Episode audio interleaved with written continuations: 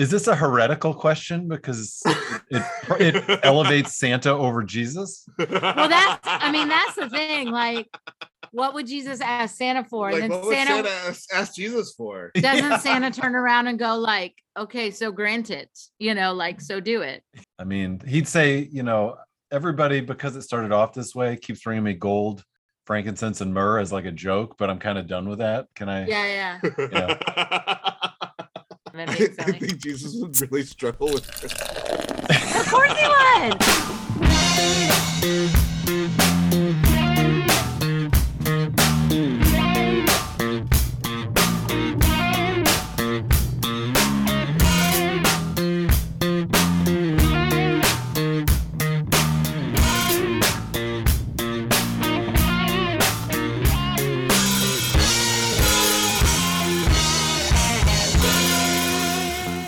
Welcome to episode 213 of Pub Theology Live, a weekly conversation on life and faith over a craft brewed pint, a fine wine, or whatever happens to be in your glass. On today's episode, the Reverend Shannon Weston and yours truly, Brian Berghoef, along with special guest Derek Weston, address and engage what's happening through a theological lens with a good brew in hand.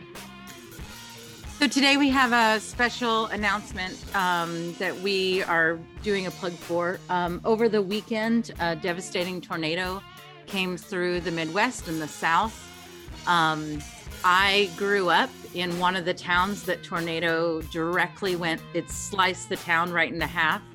And we're just putting a plug in that if you would like to give, give through any organization that is doing good work there. Um, our plug is um, I really trust the Presbyterian Disaster Assistance Organization. They not only show up when it first happens, they stay long after the news trucks are gone. Um, I have worked with them for years. Um, gifts can be made directly to the area. Um, you can go to pcusa.org slash DT21. Um, you can also donate by phone. Just text PDA to 41444. We'll throw up that in the chat um, and put it on our Facebook page. And feel free to give through other organizations. World Central Kitchen is there on the ground right now doing great work. The Red Cross is there, of course. And there's also a fund through the state that you can give to that goes directly to residents. Thank you, Shannon. Absolutely. Uh, folks, if you're able to help out in any way, uh, we appreciate that greatly. And whether you are a longtime listener or are new to the show, did you know that you can get even more content? You'll get access to pre and post show banter, a cool Pub Theology Live pint glass, and more. Sign up at patreon.com slash ptlive. I throw an audible, um, Brian.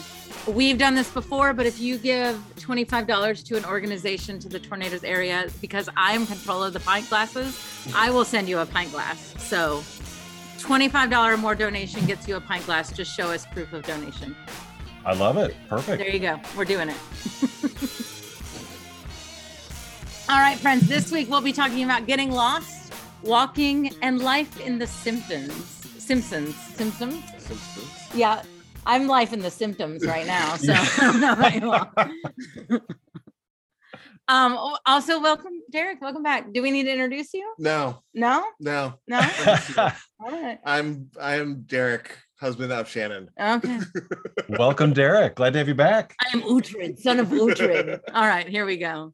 That's a Netflix show reference that you should not watch. It's, That's not that bad. It wasn't that bad. if you want to hear what I just said over and over again about 50,000 times, watch the show.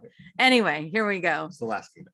It's the last kingdom. Anyway, And it was the it last. wasn't that. Okay, Brian, what are you drinking?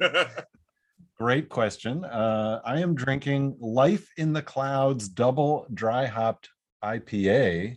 Oh, Kind of a funky pink creature on a bicycle is the can art, uh, brewed by Collective Arts Brewing in Waunakee, Wisconsin. So across the lake. mm, nice.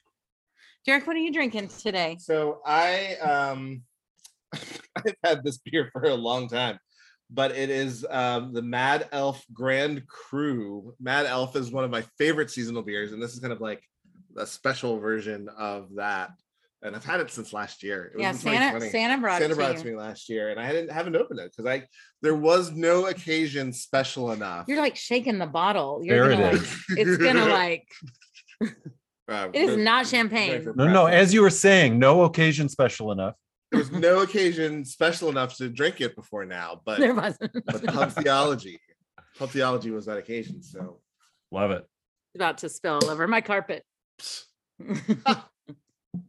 nope. All right. So of course he drinks this like 13% alcohol thing on a day It's that eleven. okay 11% alcohol thing on a day that i can't have a lot of beer um i am drinking a monument city brewing company and monument city is in baltimore city um called marble or white marble it's a belgian style wit so that's Cheers. that was the lowest alcohol content in our house is it delicious It is delicious. yeah sure but just Yeah, a little I mean, why not? brian you want to sip I do. Absolutely. On to today's topics. All right. So, what color are your Christmas tree lights, and who decided on that choice? Well, ours are white, and I'll let you guess whose choice it was. I'm gonna guess that was Christie's choice. It was. It was. I mean, I, I like the white lights. It kind of gives it a, a clean look, but I think if it were my tree only, there would be many colors. Is that why this question's on the list so that you can kind of like vent? Is Oh, this- don't don't you know this is Brian's therapy hour? Like, have you not have you not picked that up by now? I, I, I just you know. I mean, you were editing the show when Brian was gone, so maybe you didn't realize that. Oh. I mean, it's cool. Whatever. Do. Do what you got to do. I mean, you know, what color are our lights? Yeah, We- what color- ours are ours are colored. We have multicolored lights. Mhm. Um, and I like okay, so I mean, you're in charge of Christmas, Mhm. but I am. like I would want colored lights Yeah. also. So like it's it's not a it's not a thing. Like I I I think I mean, okay, sorry. I think all white light trees look creepy. oh, really? I think they look really creepy. I, I don't What is know. that about? I don't I don't know. I just think they, I think they look like So, do you do you remember when I, we had white lights on our tree? yes. Yeah. So we actually started with a tree with white lights Oh, that okay. were. So I I thought it was a creepy. it. So I am allergic to pine trees. I'm allergic to Right. fir trees and cedar trees and all kinds of real living things. And so I'm and so we had a fake tree. Yeah. And someone bought this tree for me and did not consult me in what color the lights would be. Yeah. And so when we were first married, um, actually it's the same tree, Right. But we but we cut off we slowly and surgically cut the lights off. It was it was which I do not recommend. Just freaking buy another tree. It was Like an afternoon where we basically did nothing I mean, but our arms were like cut, like cuts everywhere from like, because they are like wrapped on every single little branch. I, and and I you hope you unplugged like- it. I hope you unplugged it first. we did. Yes, we we, unplugged did, it. Yes, of course. Um, if not, I do not think we would be here to speak about it. Um, but our we got new ones this year. So we have both tiny bulbs and big bulbs. oh, and the that's yeah. tiny bulbs this year twinkle and shockingly not in an annoying way. Yeah. Because Yeah. I never got twinkly bulbs before because it was like Right. It's a subtle twinkle, which It you wouldn't think could happen. And it's now like if you could if you could only have the small lights or the larger lights which would you- what do you like better I would do, I mean, there I would have to have a lot of strands of big bulbs to make it worth the light that I get from all the strands of little bulbs. See, if I only had You would one, have big I would ones. no no. If I only had one, I'd I only have little. Oh yeah, like I mean, that's would what I'm saying. Like tons of them, but like I would only have little. Yeah, no, if I Yeah. if I had to choose one, it would be little because that's where you get the majority of the you get the even lighting. Yeah, yeah, yeah. But the big ones are like they're like ornaments, they're accents. they're What about fun. you, Brian? they're fun i i would go with the the large ones uh as well uh No, we're saying we go with small ones. I know. Oh, sorry. Yeah. Lumberjack Brian takes it back. Conversely, I would go with the large ones.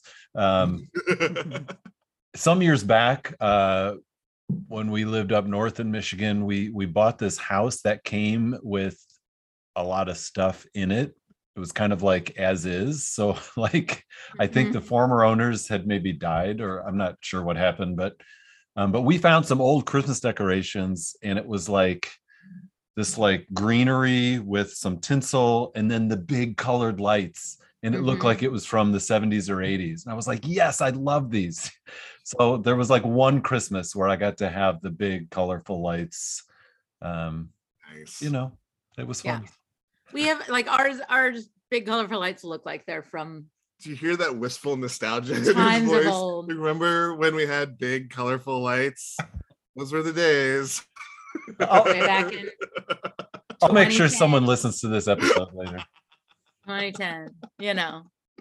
Yeah, no, no, no. We're the tree, the tree is our um the tree is our family project. Like that is definitely a so it is Nice. colorful, it is bright, it is It's noisy. it's yeah it is noisy It's- actually it's it's noisy. got things on it that and if somebody chose to throw tinsel all over it nobody would care you know also, like, like, you can you can definitely tell like whose ornaments are whose. Like you, it's pretty transparent. That like you know, there's there are Spider-Man ornaments and there are There's- unicorn ornaments yeah. and there are everybody's personality is shown Star on the Wars tree. several Boba Fett ornaments.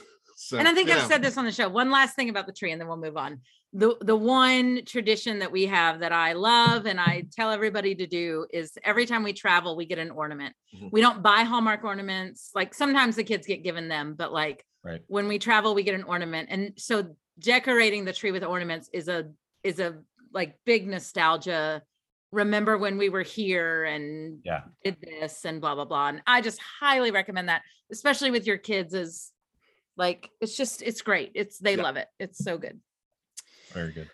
uh, you and the names. Okay. Rebecca solnit solnit? Solnit? Rebecca solnit's conviction was that never to get lost is to not live. Describe a time that you were lost. What did you feel at the time? What are the benefits of getting lost? Are you more likely to ask for directions or to just keep going Hmm. and i assume you mean like actually lost not like metaphorically lost Ooh, well. Let's start with actually lost. I mean, there was a time. So when I was in uh, freshman in high school, um, we had moved to Florida to the Gulf Coast, and um, we were we were at the beach, and there was this section of the beach where there were like I don't know if they were like mangrove plants or something, but that kind of went right up to the edge of the water. And there was like a grove of them or something and they were really dense. And somehow i sort of wandered found my way into a bunch of them and wandered and got to a place where i realized i couldn't get out and i didn't know where people were anymore. And i was like seriously afraid and there was no one to ask for directions from. And you're like 14 right? 14, i was like 14 yeah.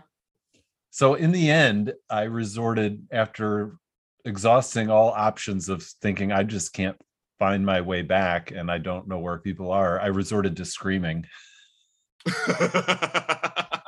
And my parents heard me and they started yelling back. And so by you know directionally following the sound suddenly i realized there was this thicket between my dad and i and it was so thick but i'm like but i know he's on the other side so i am just gonna claw my way through and i was so scratched up yeah Oh my god! but it was like i didn't know how to get around it i don't know how i got there It's Got to go through. you just gotta go through And there's, it and there's the sermon. and I and I just went through it and it was crazy. You ever been lost? I uh, so when we were when I was when I finished seminary, um, we were driving across the country from Northern California back to Pittsburgh, and we had these designated markers we were going to stop at as we went across the country. And one of them was sort of on the northern base of of the grand canyon and so we're driving and we hit this town called Kanab, Utah, and it tells us that like we have like a couple hours to go. So we drive three hours uh, east of Kanab, Utah, and the GPS tells us that we've arrived. You've arrived at your destination. And like we clearly have not arrived. We are clearly in the middle of the woods in the middle of nowhere, surrounded by nothing. Recalculating. And so we're like, oh my goodness. And it's it's super late. And so we're like freaking out, calling all of the places that we can possibly like just stop and reorient ourselves. The only place that had any availability was in Kanab, Utah. Oh my God. So we had to oh. turn around No. Go three hours back to Kanab, Utah. Three hours later. And and what I remember, and this is gonna sound crazy because like I rem- I was very frustrated at that time. Like I'm frustrated. And I I'm I'm much better about getting lost now. Like I'm much more of an en- enjoy the adventure person than I was not. I was very frustrated, but the shut up. I am. Really? I, mean, I enjoy the adventure. Shut up. Um, but but what I mean, it, it it's clearly relative. clearly relative. I enjoy it more than I used to. yeah, yeah, okay? yeah. Okay. Um, but what was really funny about it? So so like this space between the Grand Canyon, the tip of the Grand Canyon, and and Kanab, Utah, is just all flat.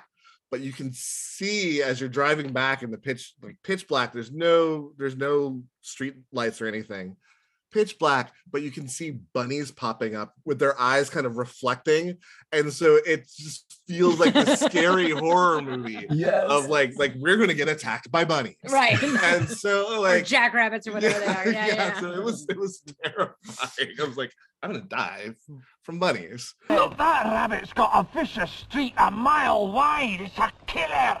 Um I mean, you're a but black yeah. man in the woods. There was a high probability of Exactly. you I mean, something was gonna get me. Yeah. No. Exactly. but yeah that was that was one like very significant time of me being lost so i didn't think i didn't i couldn't think of anything and and mostly because probably college so definitely high school on there was mapquest was invented which by the way was not overly helpful but like at least it was something. But do you remember like printing off the i remember MapQuest printing off yeah. and then after college like in seminary there were gps's right? Yeah. so like i grew up in that time but but um I, this is crazy. My grandmother years a couple years ago my grandmother's 50 or sorry um 95th birthday my cousins and i were in downtown nashville and i know downtown really well but we were staying at this airbnb in like outside of downtown in in brentwood. And um the the Lyft driver clearly is um like we almost died several times like right during in this Lyft experience. And we were we were we'd had a few. Um so we were like yeah let's do it oh my god this is a story so he drops us off at this house which looks exactly like the house we're staying in we walk down the driveway we get to the back and i'm like where's everybody's cars and we're like my cousin is opening the back door it's also like 11:30 at night.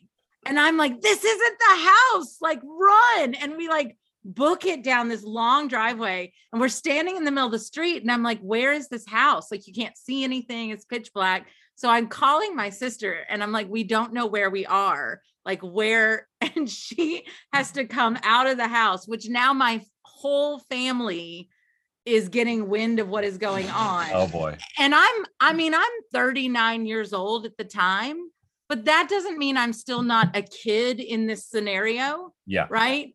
And so but the whole like literally like 20 people are walking down the driveway, standing in the middle of the street, which is like a half a block that way, going, "We're over here." blah, blah.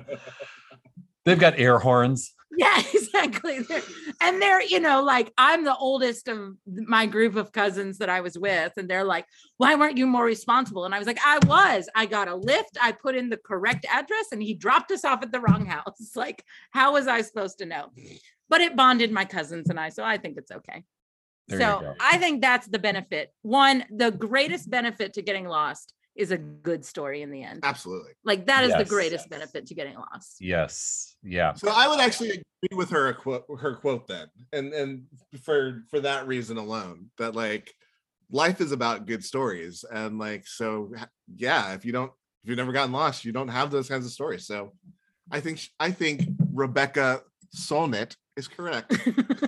Yes. And I, I thought of a better one uh, that was also in Utah, uh, where the family and, I were on a road trip with the kids. This was maybe two or three summers ago, and we were in the Grand Staircase Escalante area, southern Utah, and there were these slot canyons that we wanted to find way off the beaten path.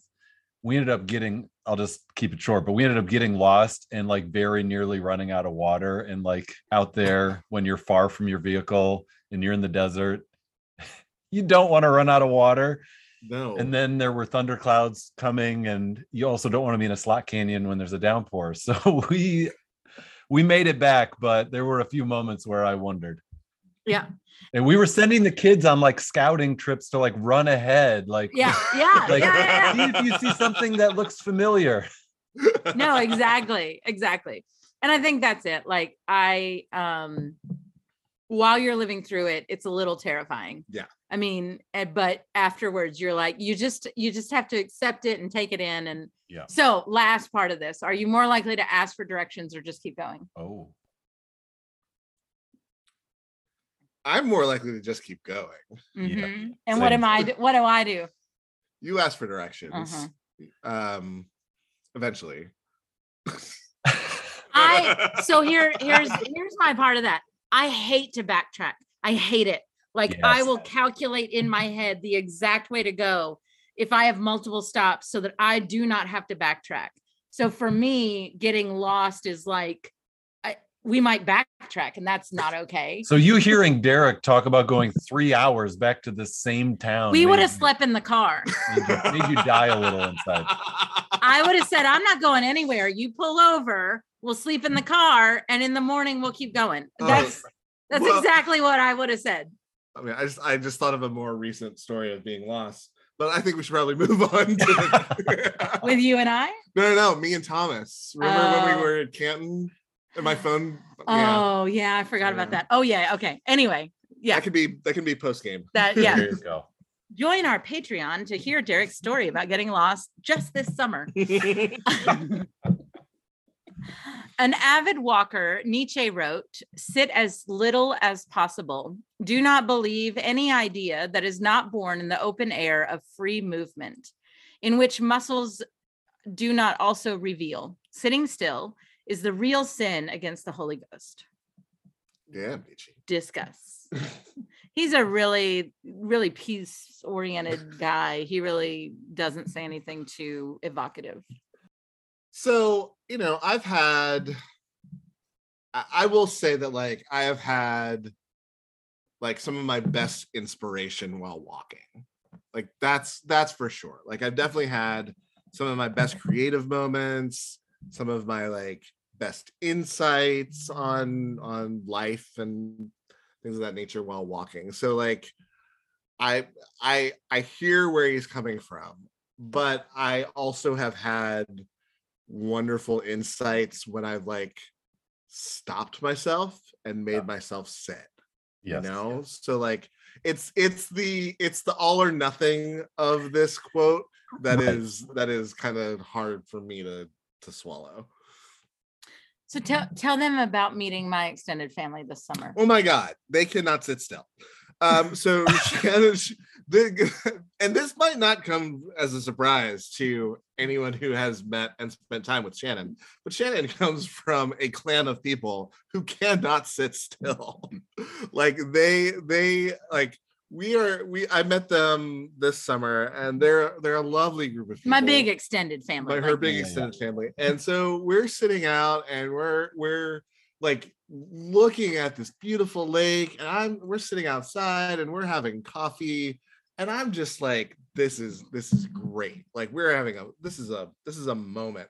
And like it, it was like an alarm went off and it was like okay we need to hike. We need to canoe. We need to run and find groceries. We need to go do things. And every, all of a sudden they're like scattered. And like And Derek that and I are like, and i'm like okay but i could have more coffee. Like coffee, lake. quiet. and, and like and when I'm done with the coffee, I'm gonna have a beer. yeah like i'm gonna drink coffee until it's beer time um but like they are they're they're a group of of movers and so i actually think that there is there's kind of an opposite to what he's saying that like you can be moving so much and this i if any of your family is listening i don't mean to say this about They're them. not listening. you can also move so much that you're not reflective. You can also move so much that you're not actually getting to really soak up life and really contemplate. So I, I again, it's the all or nothing of this of this quote that is is super problematic. I will also argue that Nietzsche did not live in a time when there was constant noise True. True. and that Right. some like walking walking or movement nowadays often involves more noise right and not less Good point. unless you like consciously make the effort to not have it be that way Yeah. and so that's where i say it's it's both and the other the thought that i had that came to this is that when i'm in um a crisis despair trauma whatever like sometimes i just need to sit in it and reflect on that and the holy spirit works through that as well so but but i do agree that if i'm needing to be creative joyful blah blah blah and i need i need that kind of energy like walking is a really great way to make that happen and and there's science behind that and you know everything else but but Yeah. it's not an all or nothing it's not Yeah, and I think, you know, maybe I agree with all of what's been said. And I think walking can be that thing that sort of gets you unstuck if you're sort of, you know, you've spent the time reflectively and, you know, meditated while sitting or or just working at your desk. And sometimes you hit a wall, and sometimes getting up and walking consciously um, can really sort of get the gears in motion and and just bring a new idea to mind and i think he's really talking about you know going on like a solitary walk like in nature. He's not talking about you know let's be super busy and you know that kind of thing. So i definitely agree with what you said derek that you can be so busy that you're not present and it can reflect a, a busyness of mind as well i think. Like that you're so busy that you don't allow the mind and the heart to sort of come to a, a calm um so anyway i don't have a lot to add but i i agree that for me too i've had moments where it's been on a walk where i've had some profound insight or spiritual moment or something of the sort that um maybe i should do more of Yeah. Yeah, no, I I totally agree. I do. Um, all right. So an article in the Atlantic declares that life of the Simpsons is no longer attainable. And that the most fictional family of the 1990s television enjoyed, by today's standards, an almost dreamily, dreamily secure existence. I feel like we've discussed this before. Really? I do. However, like I don't on this show. Anyway, um but but I've definitely read the article and and and they're absolutely right. Like the standard of living for the 90s, which and and the funny thing is the Simpsons were in the 90s, they were the struggling family. Yeah. You Right. know, They were a blue collar they family. were they were blue collar but you know some of that is is the changes of of the writing and the fact that the show's been on for a billion years but but but also like they were a they you know they were a one income house that was able to keep three kids and and for the mom to be able to stay home. And marge kind of worked when she wanted. And um you know they they had a car and they they were college educated. And like you know all of these sorts of things that like seemed at the 90s that like uh Was a standard. right. Was was kind of like this is this is how everyone is um now kind of feels like it's a lot harder to get there. And and certainly the idea of being you know we've we've floated by the grace of god on shannon's income this year.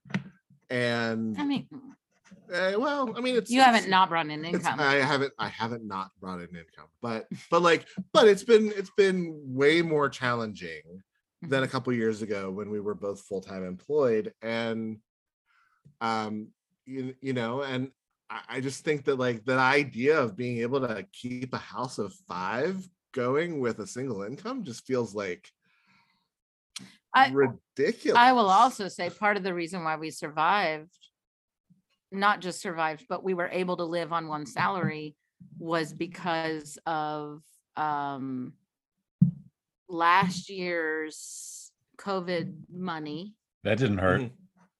that paid off some debt for us right? and an inheritance that we got that paid off some debt for Sure. us. Sure. that that is how this was able to happen which again is a very privileged situation right. um Sure. but what i see happening right now is that a a lot of people are saying or realizing that that there's a lot that we would be willing to live without um in order to live on less money um so that we don't have to work these super shitty jobs that really didn't pay us. I think what we've actually learned in the last 2 years was how little some of our jobs really did pay us and how we actually can survive on one income which is still a privileged thing to say like i'm not but like homer worked at a at a nuclear power plant as a i don't even know what He was their safety inspector. right their safety inspector that's right That's that's part of the joke. it was part of the joke no, no, no. I remember it now. I remember it. But I was like, I I could see his little Mhm. office area, Mhm. but I just Yes. couldn't remember what his title was. Don't! But like that is a that is a union job, which are Yeah. Right. barely exist anymore, right? Like Yep. so one of the things, not to like, but one of the things with this tornado coming through is my best friend from high school, his father still lives in that town and works at the Corvette plant. Cause one of the things that I said is there was a candle factory um that got crushed in the tornado in Mayfield, which is a little bit more western. And then the Amazon factory, right where the roof caved in in Illinois, which in that part of Kentucky, Illinois is not far, by right. the way. Just, right. you know, right. Not far. So one of the things that we were talking about that in Bowling Green, where I grew up, there is uh, the factory of Fruit of the Loom. So all the underwear and t-shirts and stuff are made in that factory. And there's the Corvette plant. Um, and his father has lifelong worked at the Corvette plant. And he's an electrician. And even though he hasn't, he started out as an electrician at the Corvette plant, but he's he's not been doing that for years, but he's still listed as one. So he was one of the people called out to assess the plant um, for damages. Wow. And one of the things that, you know, so Brad was, well, Brad's a friend of the show and he does listen. Um, but Brad. like one of the things that um Brad, you know, was talking about was like, it's it's gonna take a lot to get the plant back working again.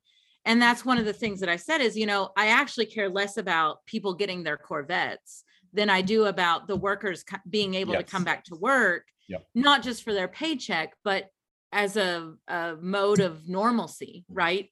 Like, um, Sure. plus the other thing that Brad pointed out that I hadn't actually considered is that it's not just about the businesses that got hurt, it's that so many people are still working from home and now they don't have a home Right.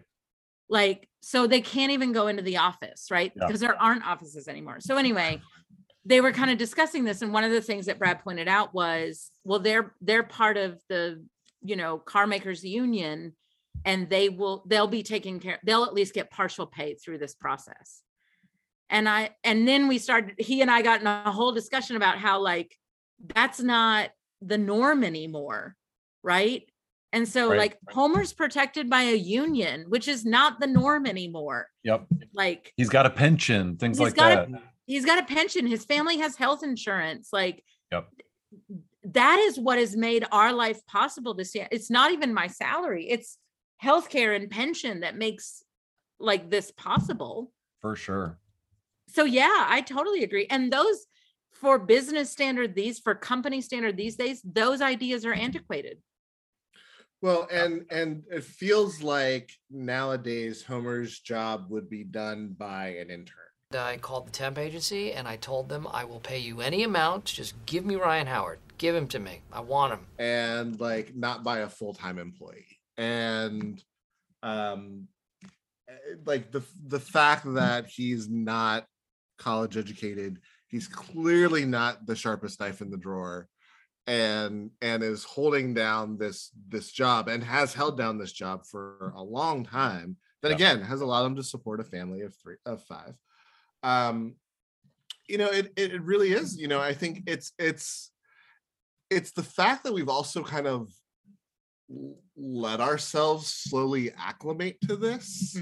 And and again i think the simpsons is a great barometer for this because again it's been on forever um but like it, it's been on i mean and we've been able to watch it for 30 years to the point where to the point where homer's job doesn't the point where their lifestyle doesn't make sense anymore yeah. like to the like the show has been on so long their lifestyle doesn't make sense it doesn't make sense that marge isn't also running a business yeah out of their Yeah. garage she doesn't have an etsy shop and they're right that she doesn't have an etsy shop Yeah. What's Marge's side hustle? Gee, Marge.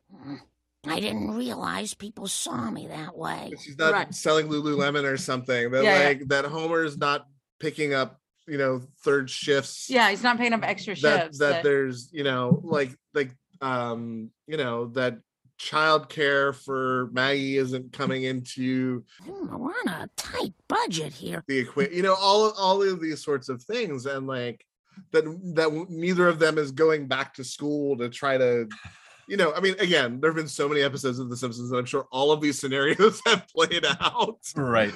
but like it, it, it just your your typical baseline for the simpsons is no longer the it feels like it's no longer the baseline for the american working class. When they when that came out it felt like they were honestly I, my take on that would be that they were they were definitely middle class but lower middle class. Yeah. right? And and in the sense that they lived in a house that was built 30 40 years before Yep. they only had one car which you know like mm-hmm. that's a factor in there.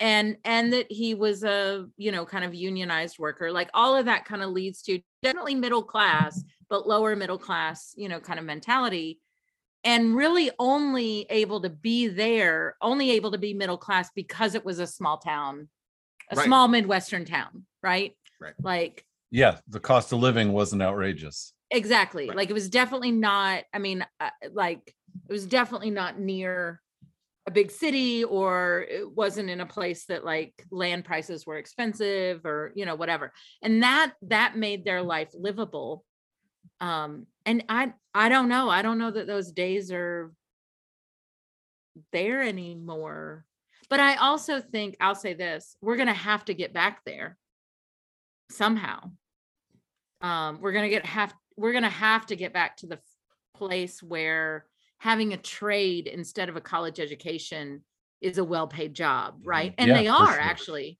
For Like, sure. um i met with a kid um he's about to graduate high school from our youth group the other day and he wants to be an electrician and Yeah. he's like a unionized electrician starts out at 80,000 a year Yeah. why would i go to college Right. like and you've got no student debt and you're making a good living.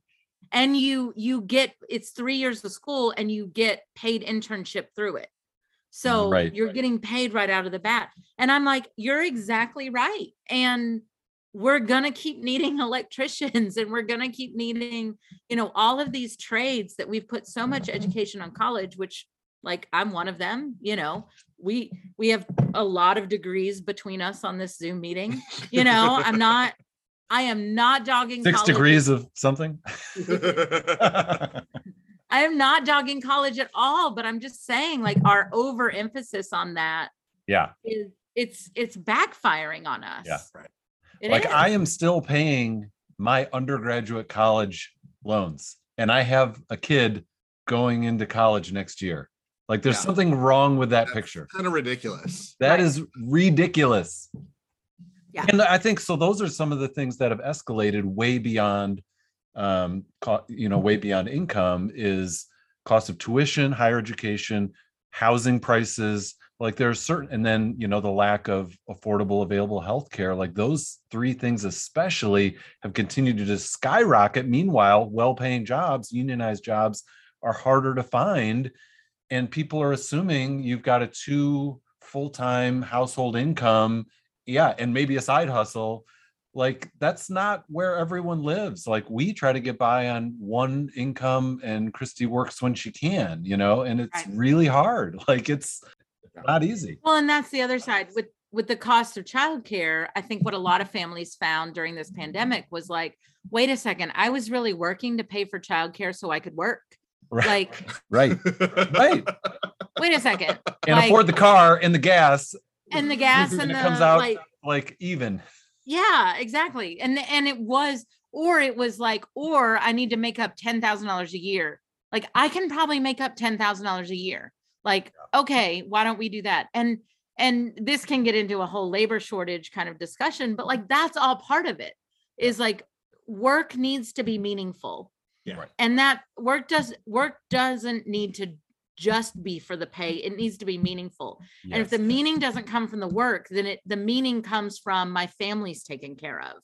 Or like, right? Like, or someday, you know, if mm-hmm. we'll be able to retire and we'll be able to live when like retirement is a possibility.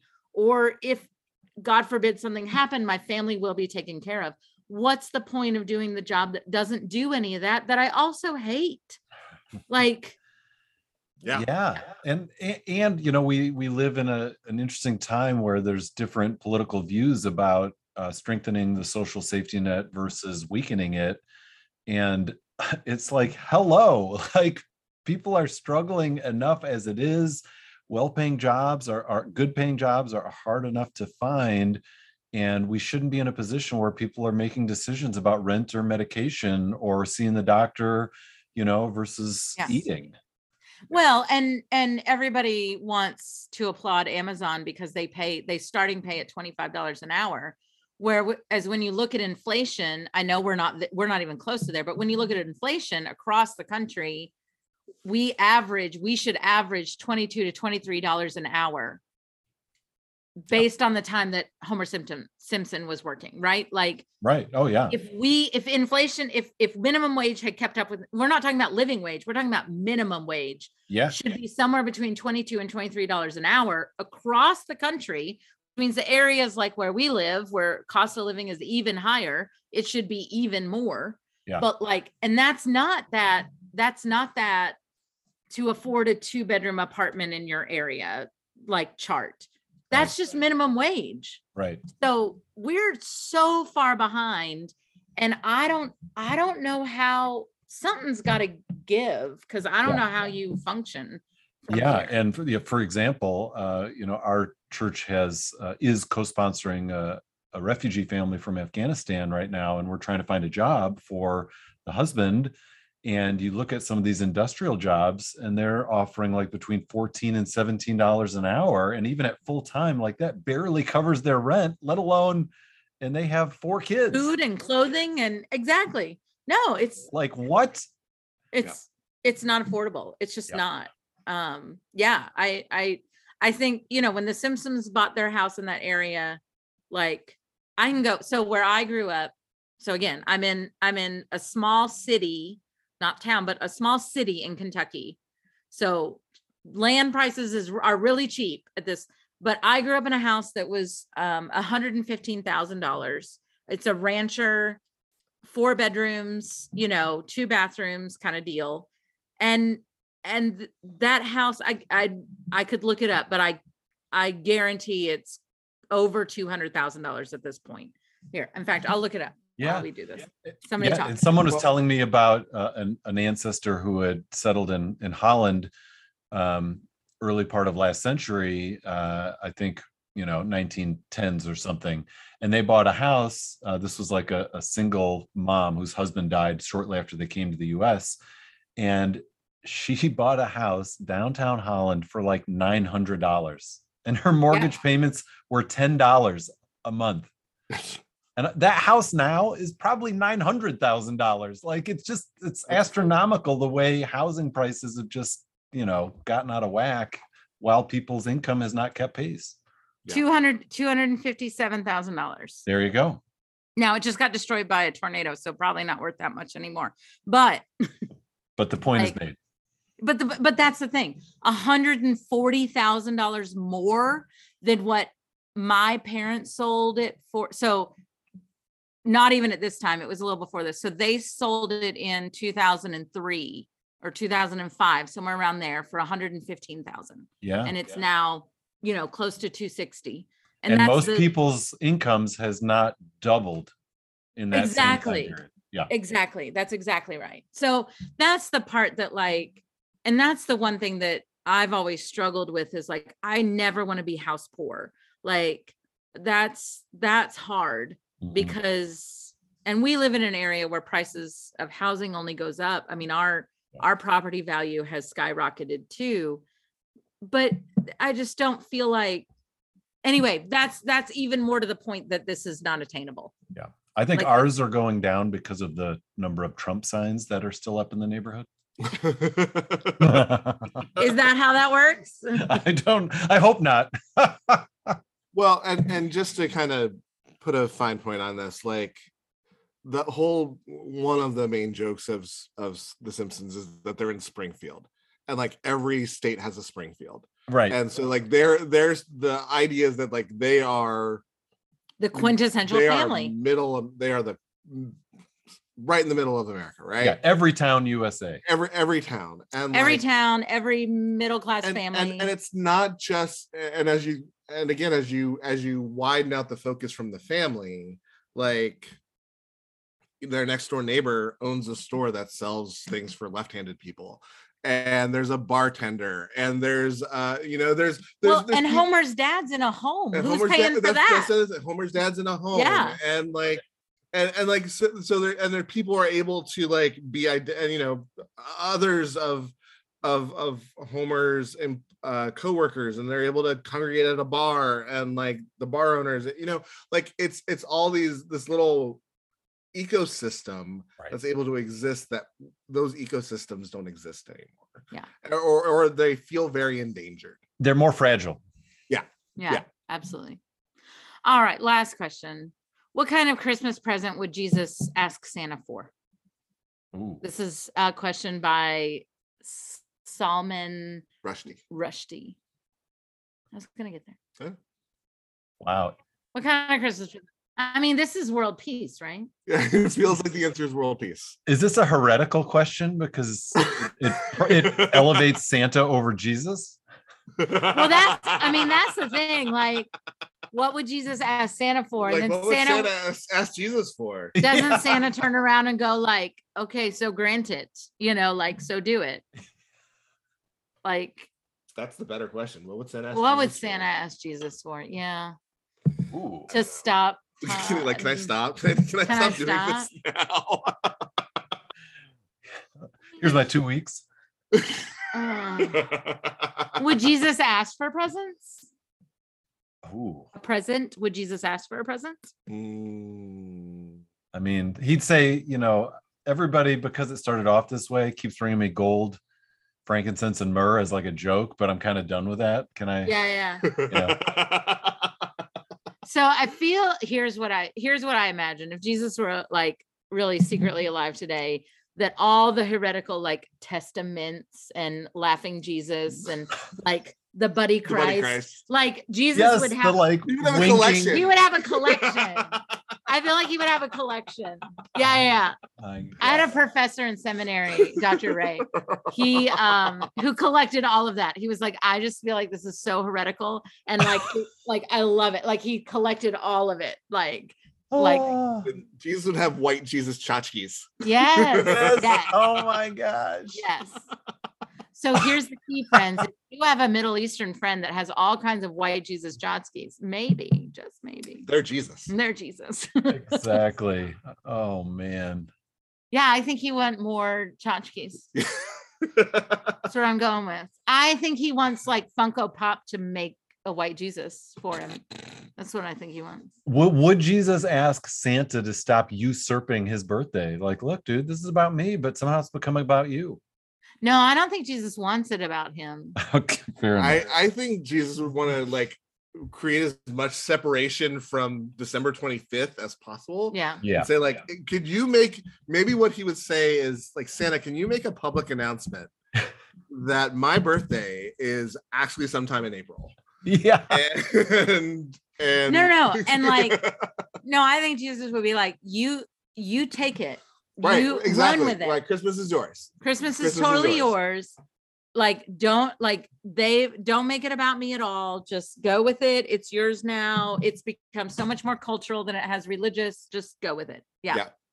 He, he might also ask uh, no Christmas music uh, before Thanksgiving. He might. He might. He might. I don't I, I don't know. I I I think Jesus would I mean this is silly. Um but I think Jesus Because we haven't been I, I think Jesus would really struggle with Christmas. Of course he would. Yes. he would. Yes. That's not silly. That's one thousand percent true. Jesus would be like, oh my god, what's happening? Jesus would be like, "What I mean, is?" listen, it's like it's like if some random festival to celebrate my birth, which my birth is in January, like happened in August. January twelfth, in case you're curious. in August, like in August, some random festival happened where like a couple of people are talking about me, but like not stuff that I actually did. And then a whole bunch of other people are talking about like, you know, Toyotathon. And like the holidays. The holidays is my new favorite thing to hate. The oh my gosh. I haven't even heard that. Oh, It's yeah. an old Navy thing, an old Navy commercial. it's it's the one downside of football season is that we're subjected to commercials. commercials, yeah. Yes. Yes. Celebrate the holidays. No, no, no. I think it would be like, why is there this big pile of crap in your living room? And you'd be like, because it's your birthday, Jesus. And you'd be like, um, okay, draw that line. Like, tell help me- how help me pile of out here. Crap celebrating me. Help Yeah. Tell me how my birthday equals capitalism's like greatest uh, growth day, you know? exactly and how you know um i did this in my research about thanksgiving uh, years ago is that franklin roosevelt tried to make thanksgiving the week earlier so that the christmas shopping season would be longer Wow. so a hundred years later we've we've I- pretty much done it for I, him I generally consider him one of the better presidents, but But that- that's a- that's awful. no okay it's it's it's after the depression and Sure, sure. he's sure, sure. trying No, to I stimulate the economy and I get it, but and and Yeah. We Uh, won't let them destroy America and go out shopping. yeah. Isn't that what George Bush said? Something like that. i think also jesus would say what's america Yeah, good point. That And is who, fair. who who is who is Santa? right and who is Salman Rushdie? Wait, and who Why am I lit that sitting- Fox News tree on fire? I'm sorry. Why am I sitting on this man's lap? This feels inappropriate.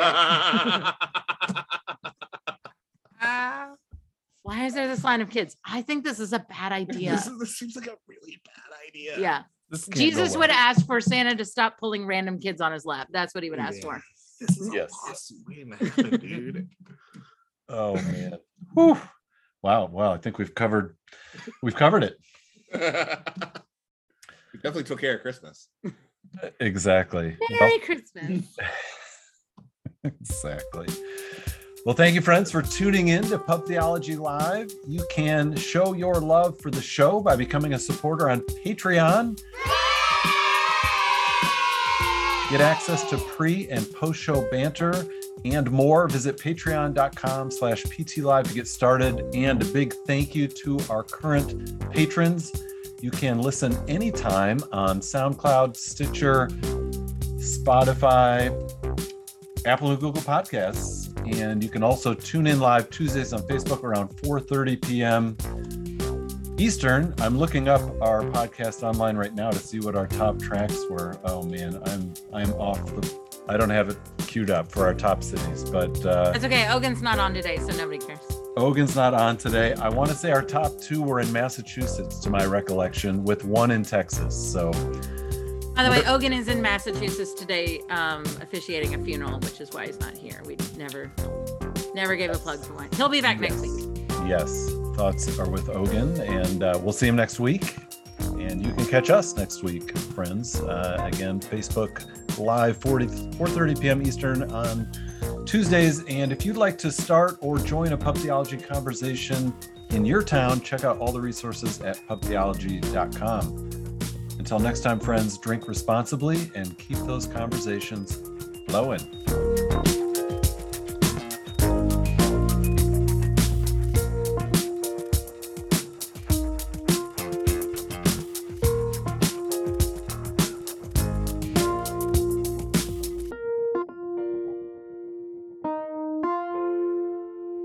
And scene. and see.